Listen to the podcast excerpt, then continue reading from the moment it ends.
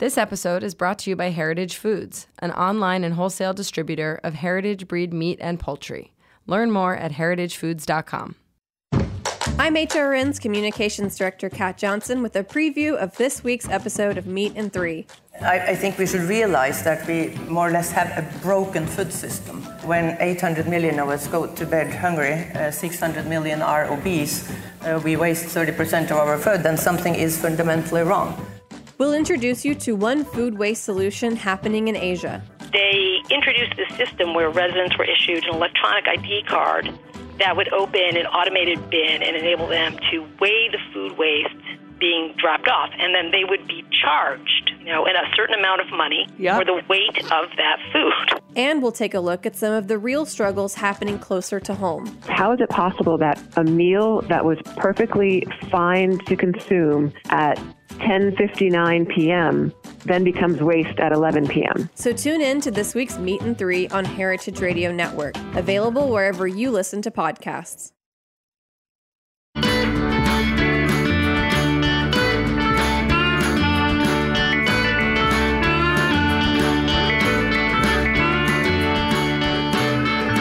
Welcome to Feast Your Ears. I'm Harry Rosenblum, and I love to talk with people about what they do and how it influences their personal food stories. This is a show about people, life, and food. If you're just tuning in for the first time, all of my previous episodes are available in the archives at heritageradionetwork.org and probably wherever you get your podcasts. I'm thankful for listeners like you, and I'd love it if you'd leave me a review wherever you are listening. Our sponsor today is Heritage Foods. If you don't know them, you should check them out, heritagefoodsusa.com. Today's theme ancient ice cream. Seems like, you know, a little bit of a, an oxymoron when you think about it. We pay no mind to the fact that we can get ice cream pretty much anytime and anywhere with 24 hour Walmarts and drive through Baskin Robbins. But let's step back a few hundred years to a time when there was no refrigeration. In hot regions, that meant things had to be pickled, dried, or eaten pretty much as soon as they were harvested, or you had to bring down ice and snow when it happened in the mountains. Of course, adding sugar helped preserve things too, and we're programmed to like things that are sweet. Let's take this pondering over to the Levant, which was once, like much of Europe and the Middle East, part of the Ottoman Empire. Now it's where Syria, Jordan, Palestine, Israel, Iraq, Lebanon, Cyprus, and Turkey are. Sweets and nuts there have been known for millennia. It's there that ice cream was first created. Seems strange to conceive of this cold food starting in a place that we often associate with hot, arid desert. But it was some ingenious Turk or Ottoman, or as somebody suggested someone fell asleep when it was cold out, although I'm not sure I believe that one, who figured out that with a certain mixture of good cream, dried orchid bulbs, tree sap, and some form of cold, likely a bowl of snow, they could be turned into what we now know as a favorite to pretty much everyone in the world. I've yet to meet anyone who doesn't like ice cream. I remember as a kid using the old hand churned ice cream maker. You had to pack salt and ice together and you had to work for it. You had to churn and churn. This is sort of a modern equivalent of the way that Buza, was made. It needs to be pounded and stretched to remove air and ice crystals while it's chilling, and the mastic and salab add a stretch akin to a soft, really cold taffy. I visited today's guests a few weeks ago at their shop, Republic of Booza, to see it for myself. Since I don't think we'd be able to do the whole stretching thing here in the studio, I had to go visit them, and I got to taste all of their delicious flavors. While the stretch is definitely social media ready, until we invent Tasteogram, there's no substitute for tasting the flavors.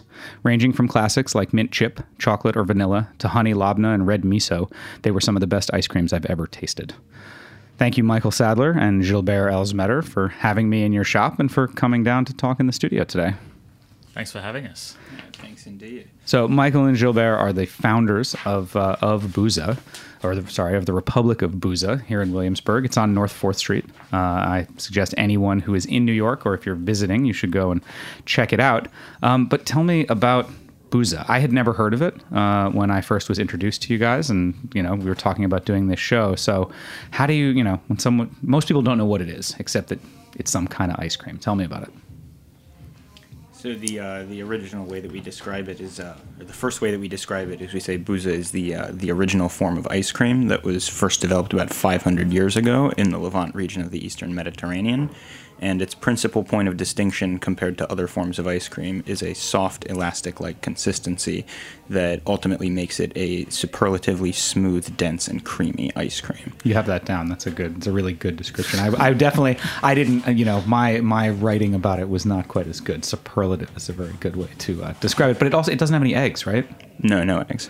Um, so I mean, I think that that's a you know in a in a time where we are dealing with lots of different food allergies or food you know people have have different ideas about what they want to eat what they can eat what they can't eat. I think the fact that your ice cream has no eggs really doesn't set it apart in, in an even different way.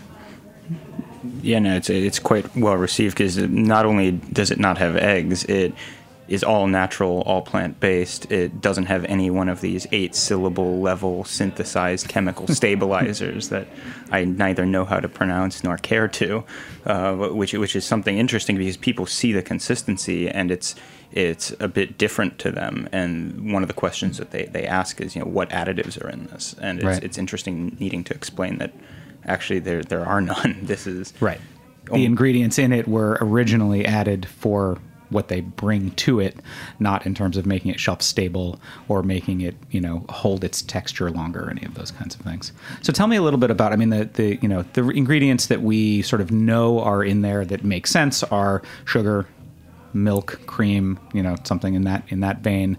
Um, the flavorings, obviously, I mean, you guys go from classics to you know to really interesting, more I would say uh, fun and more modern flavors, which we will get to in a minute. But there are a couple of other things in there. I mean, the salab and the mastic, which really are what set it apart and are really also, I think.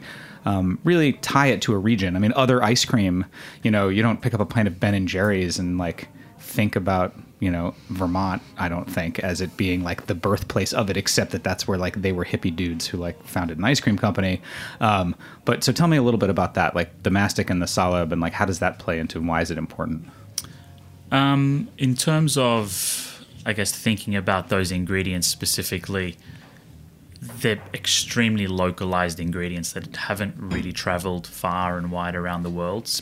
I guess Sahlab specifically um, is indigenous to that that part of the world. Um, you know, it's never really been cultivated um, outside of that region. I guess people haven't really found a need to use it. They've generally substituted other things as time has gone on, found alternatives um, to create, whether it's ice cream or to thicken anything using alternatives essentially. And I think um, t- together with the mastic, mastic was um, is from that part of the world, specifically more from islands uh, in, in Greece. Um, and used in both savory and sweet foods as well. Also, didn't really travel outside of that part of the world, um, whether it was tastes, not really accepting those kind of flavors or having a need for those. Yeah, I mean, just to explain, if people are listening who don't know, salab is made from an orchid, um, from the root, the tuber essentially, that's dried and ground, and it's a powder and it, it's a thickener used in beverages, used in foods in that region.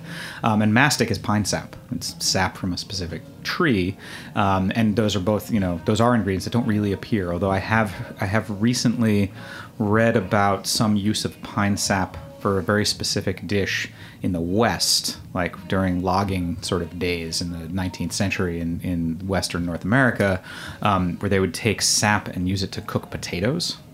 Oh, Um, interesting. Which is supposed to be this, you know, apps like it is supposed to be like the nirvana of a baked potato. Is like that it is wrapped in sap or mastic and Wow, roasted. I'll have to give it a give it a give it a go in the store.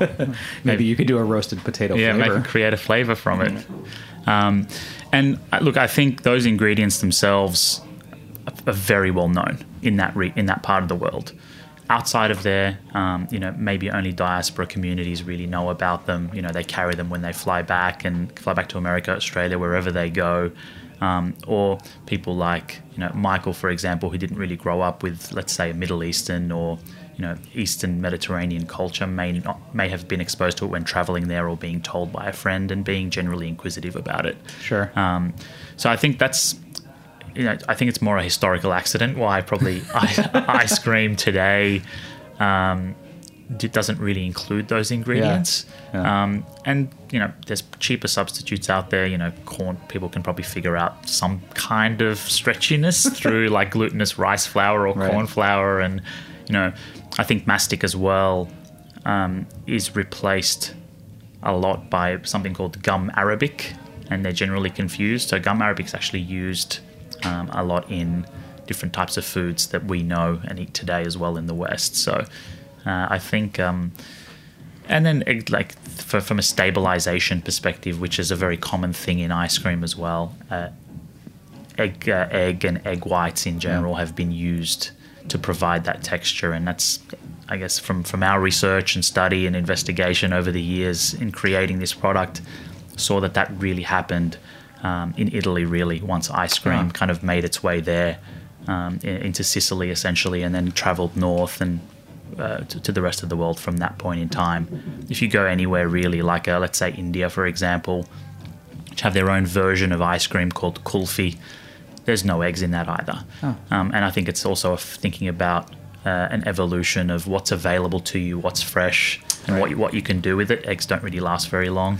Right. Um, of in a- arid conditions that you were talking about Yeah, earlier. exactly. So Huh, interesting. So, um, Gilbert, you had you founded a Booza company or a company that does some work with Booza in Australia with your sister, and she's still doing that there. So, Mm-hmm. I mean, how did you get your start with Booza there? And then I would love to hear a little bit about how did you guys come together to sort of create what you have here. Yeah, sure. I'll talk a little bit about that, and I'll, let, I'll hand over to Michael to talk about the uh, the serendipitous events that brought us all together.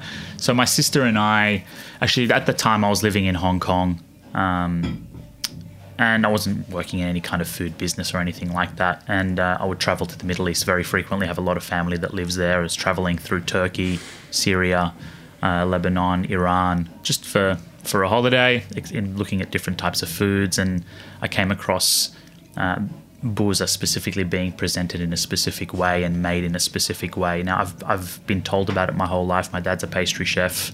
Um, he studied at culinary school in Beirut, so you know he told me about making it with salt and uh, throwing ice cream into the mix, and and um, but he never really told me about this whole stretchy, pounding, um, elastic consistency that you'd get from ice cream, and, and also the showmanship that, that came along with that, which you see a lot in uh, in- a lot in Turkey and also in Syria, not so much in in Lebanon or anywhere else. And I was fascinated, so I went back to Hong Kong and I had a machine built essentially and put it into my sort of 300 square foot apartment and learned how to make booza just for the purpose of learning how to make booza. There was no business in mind when I was doing that. And after about three, four months of trial and error, pretty much figured it out. Um, thought the flavor was amazing. You know, had some trial and error with friends, and friends with an Asian palate didn't really appreciate the flavors and the textures. It was a little too floral. Yeah. Um, but friends and family that were visiting from Australia thought it was great, and um, I spoke to my sister about it, and we thought, you know what, maybe we could actually start a business doing this. So it kind of evolved, evolved from there, um, and then essentially fast forward to you know, 2016, 2015, 2016. Um, I'm going to hand over to Michael, who can kind of go through, um, because there's four of us, actually four of us uh, as co-founders, who kind of came together when I guess Tamer, who's our, I'm going to call him the founder of the business, who kind of came up with the idea, um, essentially brought us all together. Yeah, so uh, Tamer is definitely this is the linchpin of the of the, the four of us. Got it. He uh, he's uh, Canadian by citizenship, uh, Palestinian by lineage, and grew up a bunch of places around the world, including Cyprus, which was where he had his first. Uh, encounter with Booza. There was a guy that used to come around with a little bicycle, uh, the Booza man, uh, and uh, that, he, that is so for him it was a bit of childhood nostalgia. But he um, he was really struck by the fact that there were not as many flavor. There were really only one one. There was only one principal flavor, which is the kashta, the candied cream, uh, which actually has no real flavor added to it. It's meant to celebrate the natural quality of the dairy. Uh, has so you get a little bit of the the piney, earthy flavor from the sahlib and the mastic. A little bit of uh, aromatics and brightness from some orange blossom water, and then a pistachio garnish, optional. Um, and so Tamer had the idea that he, he wanted to use to make give Booza a breath of fresh air and start making it in a bunch of different flavors. Um, simultaneously, I had uh, encountered Booza for the first time about a decade ago in the old city of Damascus, where I was doing a um, wherein I was uh, doing a minor in Arabic and spent some time abroad. And I had a sort of similar impression, which was that I walked into this one place in the old city of Damascus, Bakdash, that's super famous, um, and they specialized only in booza, but there was only one flavor that they served. So there's lots of different like stalls, but they all have one flavor, and they each are making it. And it was one one place One within place. the market, Got it, got it. Um, and they they specialized in booza, and they only had one flavor. It was only one product on the menu. Huh. And as someone who grew up in the states, where you know ice cream shops in the '90s and early aughts were practically engaged in an uh, arms race of ever proliferating flavor offerings. 53, 92, yeah, whatever. You can have your own, make your own custom flavors. Yeah. yeah, this uh, this kind of struck me as Yeah. a as a you know a little oddity that there was only one option there. Um, so fast forward a couple years, uh, I end up encountering Tamer uh, summer before we both start were to start graduate school at the same university in the United Kingdom. Uh, while traveling throughout the Levant area. And so we exchanged contact info, and when we each showed up to the UK, we were two of the only people each other knew on campus. And so we quickly established a rapport. And he was doing his MBA at the time. I was studying a, um, a master's in philosophy. I am uh, describe myself sometimes as a recovering academic. uh, but uh, the um, Tamer would always joke around with me. He was, oh, you know, let's start this booza business. Let's start this booza business. And you know, I was kind of focusing on Wittgenstein and Aristotle, and just couldn't really whatever. Uh, and then I ended up pulling the plug on my academic career, and Tamer kind of approached me with a bit more serious of a tone, saying, uh, "So this booza concept, Yeah. you want to do this?" Um, so we started sort of throwing around some ideas, getting a bit more serious about planning. Meanwhile, Tamer ended up going on a business trip to Sydney for uh, for his other job at, at the time, and ended up encountering Gilbert at a smorgasbord type market. like a farmer's market essentially. Yeah. Would go there every Saturday morning and try and teach people about booza and and what it is essentially. Because yeah, it's the, the process of education. Yeah. And so, uh, you know, he saw Gilbert making booza in a couple different flavors. Um, things like, uh, uh, I don't even know Fig jam, fig jam and walnut, Yeah, like a Tur- lemon sherbet. Turkish delight, stuff like that. And so he, he instantly approached Gilbert with this concept that he'd had to sort of give Booza a modernization. And uh, Gilbert was, sparks were flying right away. I mean, you can speak Yeah. for yourself. He was totally on board with the idea. Um, I guess the concept was pretty different in Australia, where the the brand was uh, sort of uh, ice cream of the Levant, and so all of the flavors were sort of made in that vein. Got and it. so when Tamer approached Gilbert saying, you know, we want to take Booza, Booza and use it as a vehicle to explore flavors from all over, you know, my understanding is that you were like, I'm on board, definitely. This Yeah, from I a small uh, a small factory in suburban Sydney to New York City.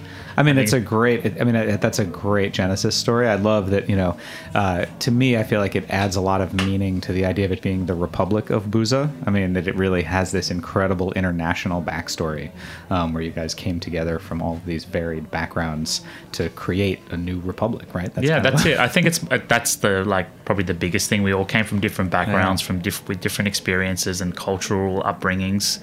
Also, then bringing whole the republic of like the, the global nature of Sure. of the flavors that we wanted to present. Also represent, you know, food in general across the world. Yeah.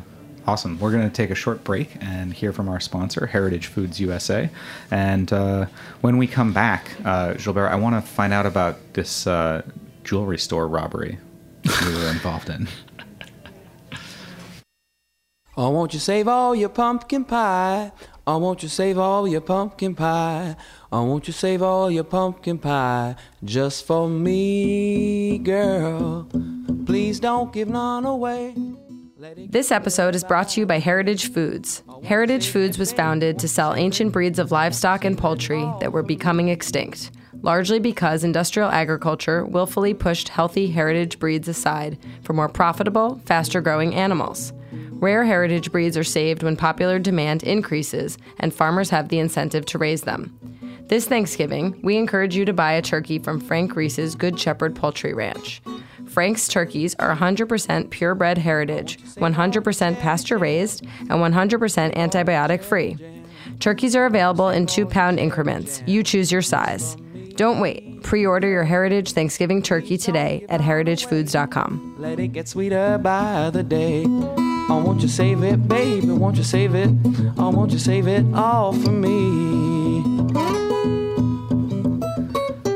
Welcome back to Feast Your Ears. I'm Harry Rosenblum. If you're just tuning in, I have two of the founders of the Republic of Booza with me. If you don't know what Booza is, I suggest you rewind to the beginning of the episode uh, and you tune in and listen. Um, but before the break, I was saying, Gilbert, uh, you know, I understand that at some point uh, you have an interesting story about uh, being, uh, I guess, not exactly a being a part of a robbery in a jewelry store, not necessarily, uh, you know, taking part in the robbery in an active way. Yeah, so it's funny the things you can read on the internet. so, um, in my final year of high school, uh, we had all of we all had all, all of me and my mates had gone on a school camp essentially, and after any school camp, we were skateboarding night and day back then. We would go to the city centre and essentially skate, um, you know, destroying destroying the ground and rails and you name it on the streets and be chased around by security guards, as you do. So we decided to take a break and, and grab some lunch, um, and that was this is in Martin Place in Sydney, and we would videotape ourselves thinking that one day we would be pro or some some dream like that. And we headed down the steps uh, to the subway station there to, to grab a burger. And I looked to my left, and there was essentially a couple of guys in a jewelry store uh, with a gun, um, pointed at the the jewelry store attendant, and the uh, the attendant was essentially loading a black bag full of jewels, diamonds, you name it. I wasn't really paying too much attention to what he was putting into there. Um, and my mate Michael behind me had a camera, so I said, essentially, switch it on, let's film this. Yeah. And from we were kind of slightly concealed behind a staircase, or so we thought, and um, essentially filmed the whole thing take place. And so it felt like we were there for about an hour, but it was probably about 10, 15 seconds. And essentially watched them essentially leave the store, walk up the stairs right past us, and we were filming this the whole time. And we decided to essentially chase them down the street as they were running towards their getaway car, um, thinking that they didn't really know that we were following them with a camera. S- essentially, one of the guys turned around and essentially pointed the shotgun uh, and cocked it, or whatever you call it, Wow. uh, at, at all of us. And at that point in time, you see the video camera cut out, and everyone essentially dives behind a wall, and that, that's really the end of it. Yeah. And to proceed from there to spend probably the next eight hours sitting in a police station waiting for a report. Yeah. Um, you know, thinking we were going to be famous, thinking we were going to get the videotape back and actually be able to look at it and laugh about it. Um, none of which actually happened. Um, all of my friends actually were were in the front page of a newspaper, local newspaper of the school where we went to. My mum had to approve that, and she thought the robbers would come after me if my face was in that newspaper. so sure. I unfortunately didn't get the limelight that my friends Yeah. did, but it was an interesting But, they, experience. but, but the the, uh, the the the thieves never came after your friends. I hope. They did not. Okay, They good. did not. They were actually apprehended. They were, Um, good. we never got the tape back. The police Yeah. said they have to wipe it or keep it in evidence or something That's like too, that. I mean, I'm sure that those were your skateboard moves that would have turned you pro. yeah, right? exactly, I mean, exactly that right. was it. That's it. Yeah. So yeah, it was a pretty scary moment. Would I do it again? um, probably not. I mean, it's interesting, right? Now in the modern age, everybody has a little video camera in their pocket, Yeah, right? definitely. And so, you know, it, it is a it is a real question of like, you know, do you film it or do you not? Right? It's a, you know, I mean, That's I guess right. I guess it's good that there are people that can film it, and hopefully the people who are you know perpetrating these things know that people are filming, Yeah. and perhaps that keeps crime down. I don't know. Hard hard to say. Um, well, I want to get back to back to Booza. I'm gl- I'm I, I mean, I guess I'm glad you didn't go pro skateboarder. I'm glad the tapes were lost, right? Because otherwise we wouldn't be sitting here today. Um, and so, you know, let's talk a little bit about flavor development. You know, obviously, you guys have a lot. How many flavors do you have in the case at any given time? Seventeen. Yeah, 17. And, and you know, it was described, I mean, it, it, the case is beautiful. The colors of some of them, especially like the saffron, is this beautiful yellow. Uh, when I, would, the day I was there, I believe there was a blackberry um, that was just, you know, as purple as can be. Um, David Lebovitz wrote on his blog about coming to visit you guys that it was the most beautiful ice cream case he's ever seen. And I mean, he's a guy who knows a lot about desserts and sweets and ice creams. Um, so, you know, how do you develop your flavors? I mean, the classics, obviously, we all know what the classics are vanilla, chocolate. Uh, you know, you talked about the, the, um, you know the classic Booza flavors. Um, but what about the other flavors? Where does the inspiration come from? Yeah, so we we divide our flavors essentially into three categories, and this is we had to do this because there were so many different choices and ideas that we were coming up with Yeah. That we wanted to kind of at least categorize them so they made sense to people. Um, classics essentially are at the moment American classic flavors. So obviously we did that because you never know. Maybe you know, at some point in the future we're going to open a store in another country or another location where a classic may mean something completely different. Sure. So we wanted to keep ourselves open to that.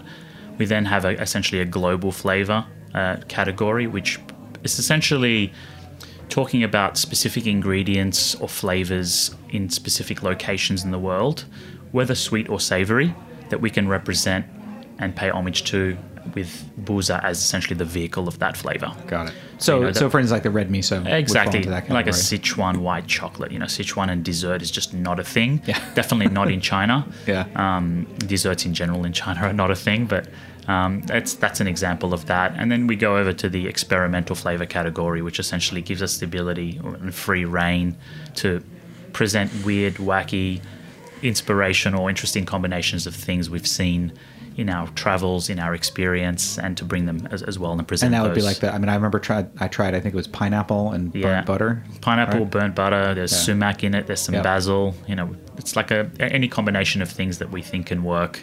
And uh, one of the uh, one of the things I like to stress and I find very important is ice cream should not only be a sweet thing. I want to try and bring other flavors that uh, are in the palate, in the flavor palette as well, whether whether savory, whether salty, spicy. Um, bitter, any of those kind of things. I think you can present them in ice cream, and it doesn't have to be sweet. Yeah. Still need to add some kind of sugar. Obviously, it won't Right. never be ice cream, but Yeah, yeah. So then, are you the one in the lab, Gilbert? I mean, you're the yeah, one. so myself, um, we spent sort of Michael and I spent quite a bit of time in the early days, even before we had a store or location, brainstorming all these um, ideas about different types of flavors and combinations that we can execute. Um, obviously, there's a, a limit to how crazy you can go because a lot of preparation required to prepare enough product and and continue to innovate as well. Sure, Um, so um, I probably spend yeah most of my time in the lab. I have a I have a, a, team, a sort of production assistant, Jeff, that helps me out with the day to day stuff as well. He's a, he's a he's a pastry and ice cream chef as well, so he's he's quite good in helping create some of the newer flavors and bring some of his perspective as well. So I think it's it's more about bringing ideas to the table and seeing if they work, seeing how they're going to scoop, seeing how they're going to present. Because if you think about you know the the elasticity of the of the texture. Our staff are playing with it a lot, so a swirl might not sit very well in a, in the cabin if it's constantly being played with. Right. The c- the color's going to dissipate. So Sure. you have to factor in some of those aspects that maybe a standard scoop shop wouldn't have to worry about. Got it. And so, Michael, then are you responsible more for like the front of house and the, the outreach and that kind of side of things? Yeah, more the operations marketing Yeah. side of things. Got it. Um, I, I like to think I contribute to some of the flavor brainstorming. I, I Well, have- I, I imagine you have to taste all of it, right? yeah, quality control. Yeah. uh, I, I do have one concept. I want to dust off my gloves this uh, this coming holiday season. So Cool. It's uh, it's been a while since I've I've gotten back in the lab, but I've was going to ask sort of what, so you know so what's coming. So you guys have just sort of made it through your first summer. Uh, just dropped below 40 degrees last night here in New York. Uh, feels a little early to me. Uh, we haven't hit you know haven't hit Halloween yet. Um, so as a you know as an ice cream shop, um, you know people like ice cream all the time, right? I mentioned earlier Ben and Jerry started in Vermont. They were in a ski town. You know they they have turned into a, a global uh, global name. Um, you know what are you guys planning for the for the winter now that you're sort of through your first summer? So we actually just today um, probably you know, started being served as uh, we started rolling here on air.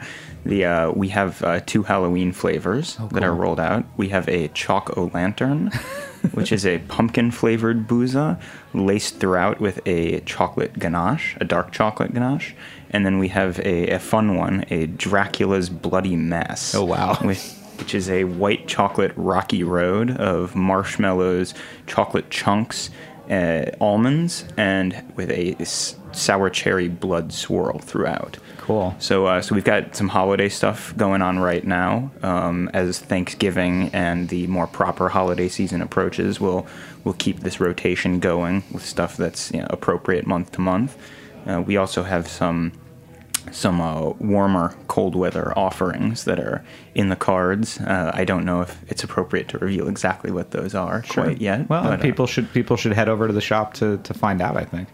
Um, you know, one of the things that I- that I found interesting, and, and one of the things in reading about Buza online, there's a lot of talk about um, you know the Saleb and the Mastic keeping it from melting quite as fast. Right, so I mean, it has this stringy texture, and so you guys end up end up serving it actually warmer than a lot of ice cream, right? I remember you you uh, I took home a couple of flavors with me, and you said make sure you pull them out of the freezer a little bit before to let them warm up. And I was thinking, warm up? That's weird. You have to let your ice cream warm up. But, you know, it makes sense, right, that it would end up being too hard and wouldn't have that proper texture. Um, you know, do you find that, like, do your cones last longer than, like, you know, if you did, like, a side by side with, like, you know, Haagen Dazs, would theirs just melt into a puddle and yours would maintain some texture? Um, I think there are two interesting things going on here about booza as a distinct form of ice cream or frozen dessert compared to others. Uh, one of them is is the density that contributes to it lasting longer. Or one piece of you know, sort of product education that we've had to undertake is that people are used to visuals of ice cream that is punctuated throughout with air, sometimes as much as 50%. And so you see these giant scoops of ice cream, and you think you're getting like an average portion, but really half of it is air.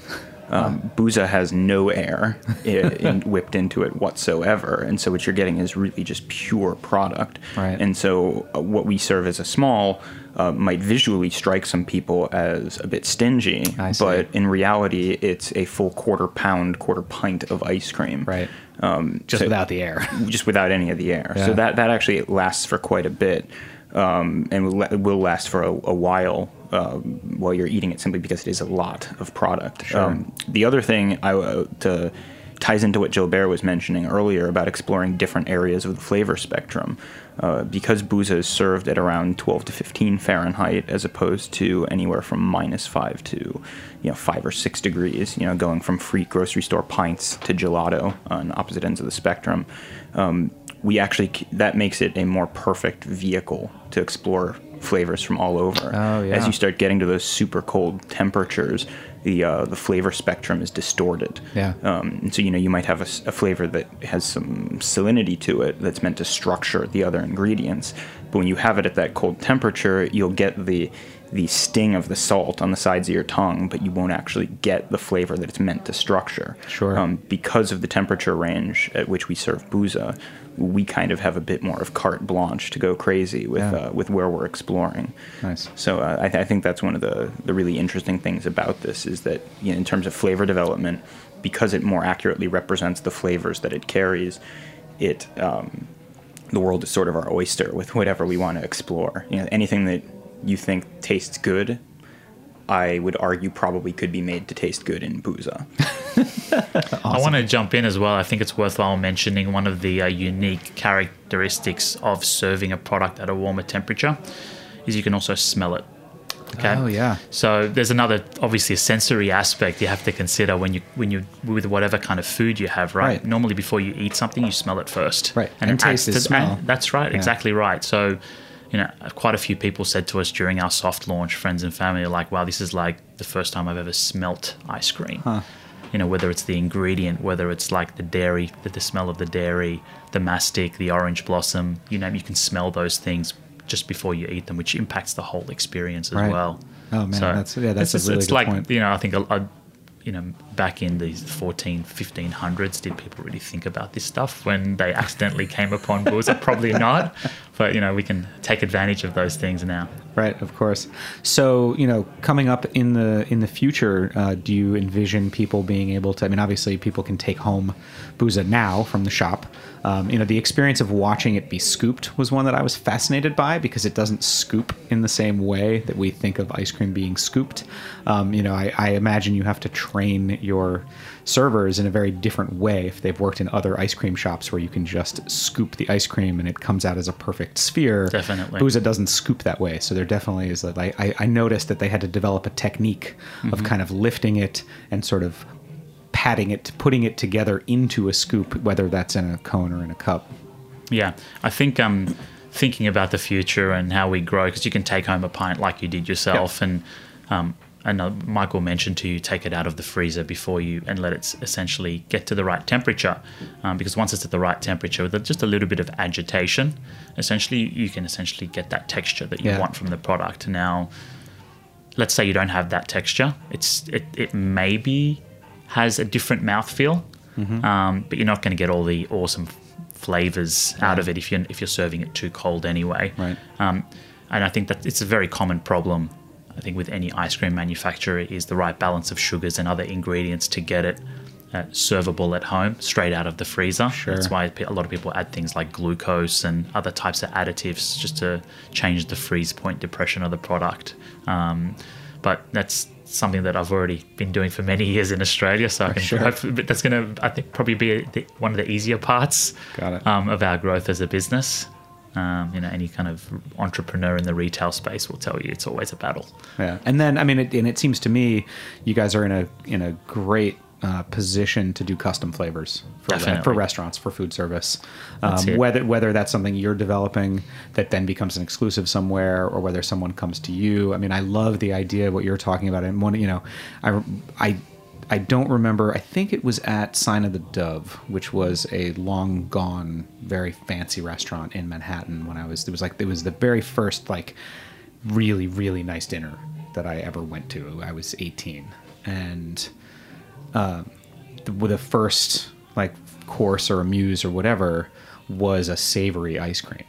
And I remember it so specifically, and I feel like I don't see it that much. I mean, you end up, you know, people end up, you end up with a sorbet as a palate cleanser and very like, you know, tasting menus and things like that. But the idea of like a savory ice cream flavor, I think, is really like underexplored. Yeah, definitely. And I like. I guess if if this is a like a shameless plug by any means, if if any, I guess restaurants and and uh, sort of cafes, any other people want to explore flavor, Booza is a great vehicle, and it doesn't have to be that elastic type of uh, ice cream that you see in the Instagram videos or anything like that. It's about obviously thickening it to a certain point to get the right texture um, and allow you to serve it in a restaurant setting as well.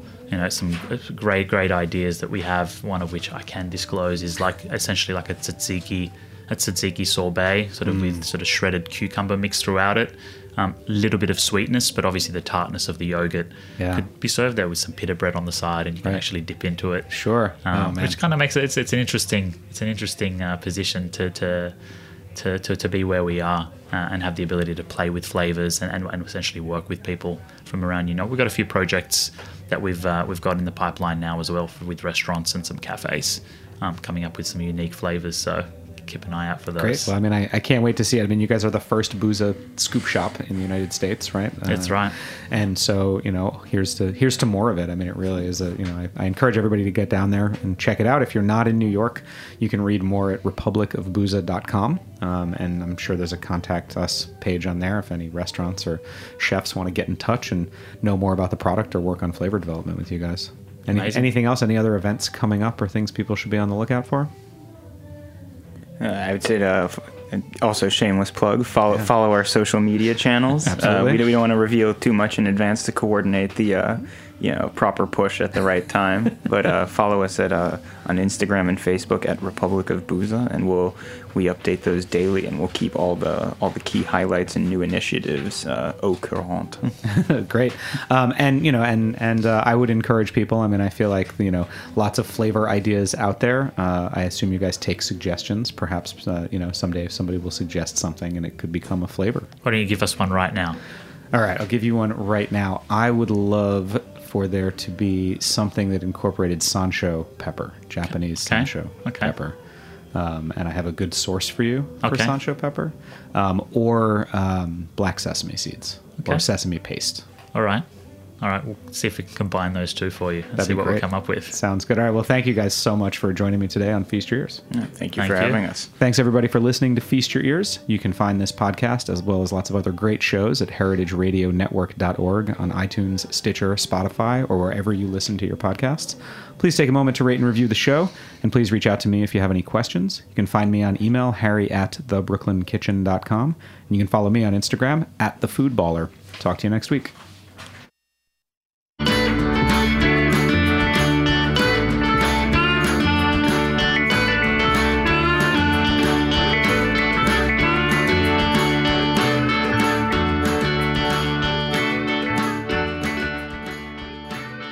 For listening to Heritage Radio Network, food radio supported by you. For our freshest content and to hear about exclusive events, subscribe to our newsletter. Enter your email at the bottom of our website, heritageradionetwork.org. Connect with us on Facebook, Instagram, and Twitter at heritage underscore radio. Heritage Radio Network is a nonprofit organization driving conversations to make the world a better, fairer, more delicious place. And we couldn't do it without support from listeners like you. Want to be a part of the food world's most innovative community? Rate the shows you like, tell your friends, and please join our community by becoming a member. Just click on the beating heart at the top right of our homepage. Thanks for listening.